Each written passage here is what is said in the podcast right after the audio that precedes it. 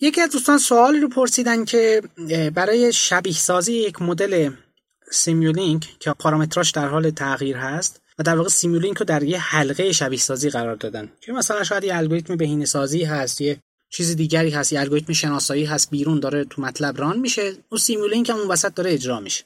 مثلا در هر دوره از این الگوریتم. اینجا بعضی وقتا ظاهرا ناپایدار میشه مدل خوب جواب نمیده و مشکلاتی براش پیش میاد. بله این موضوع شایعیه. به ویژه اگر پارامترها طوری تغییر بکنن که رفتار سیستم و اصطلاحا نرمی و سختی سیستم استیفنس سیستم تحت تاثیر قرار بگیره. این موضوع مهمیه. برای اینکه از این حالات خارج بشیم یکی از راحت ترین راه ها اینه که خب بیایم زمان نمونه برداری رو کاهش بدیم. خب اینطوری باعث میشه که زمان شبیه سازی ما بره بالاتر.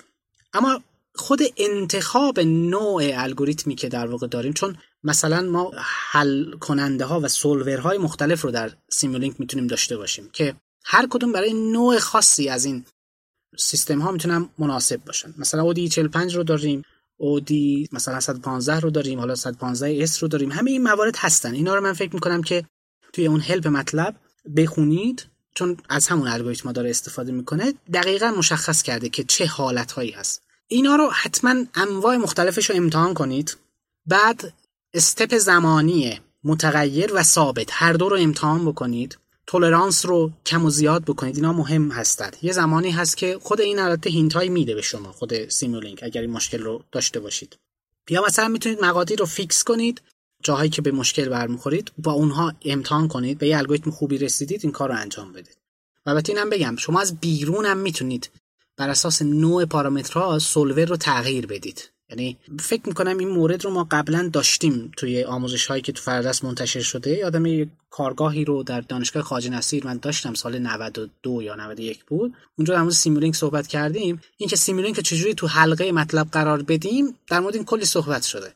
با همون متد ها می‌تونید solver رو از داخل MATLAB عوض کنید. یعنی شاید تا یه جای یه solver رو انتخاب کنید از یه جای بعد یه solver دیگر رو انتخاب کنید. یا موارد دیگر رو عوض کنید. اینا اجتناب ناپذیر خیلی وقت یعنی اگه می‌خواید نتیجه بگیرید اینه.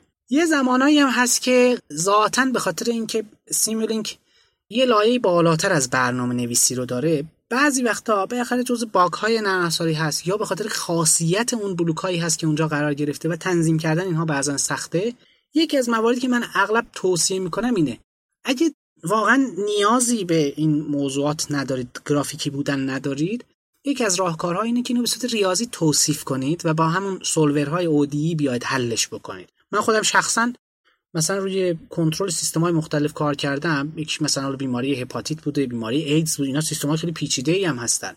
یا مثلا سیستم های اقتصادی روش کار شده اینا همش رو من به صورت کد نویسی شده شبیه سازی کردم. با Simulink کار رو انجام ندادم. چون واقعا دردسرهای خودش رو داره.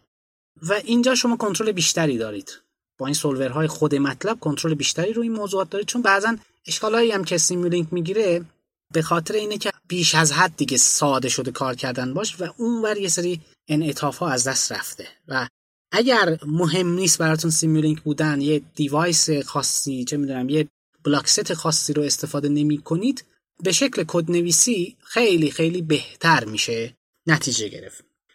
و اینکه به حال اجتناب ناپذیری یه زمانی مجبورید برای اینکه این خطاها رو تو Simulink نداشته باشید زمان شبیه سازیتون میره بالا که اینم باز یک مشکل دیگری هست برای خودش. اما خب اگه کد نویسی بکنید این امکان وجود داره که شما با استفاده از حالا روش هایی که حالا موسوم به MEX و اینا هست می‌تونید این شبیه سازی رو بارش رو بندازید روی C و C++ که این مقدار سریعتر اتفاق بیفته.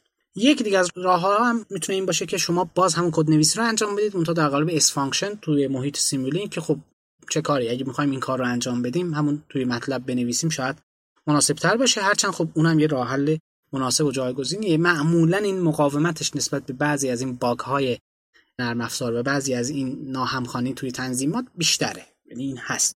اما در مجموع اگه بخوایم جمع بندی کنیم من خودم MATLAB رو بیشتر توصیه می‌کنم تا اینکه Simulink رو بذاریم داخل حلقه ولی روشاش هم توی همون فایل هایی که از اون کارگاه منتشر شده فکر کنم 15 16 تا آموزش رایگان هست که تو فرادرس منتشر شده می‌تونید به اونها مراجعه کنید اونجا هست. حتی بعضا می‌پرسن می‌خوایم شناسایی سیستم انجام بدیم می‌خوایم پاسخ فرکانسی به دست بیاریم.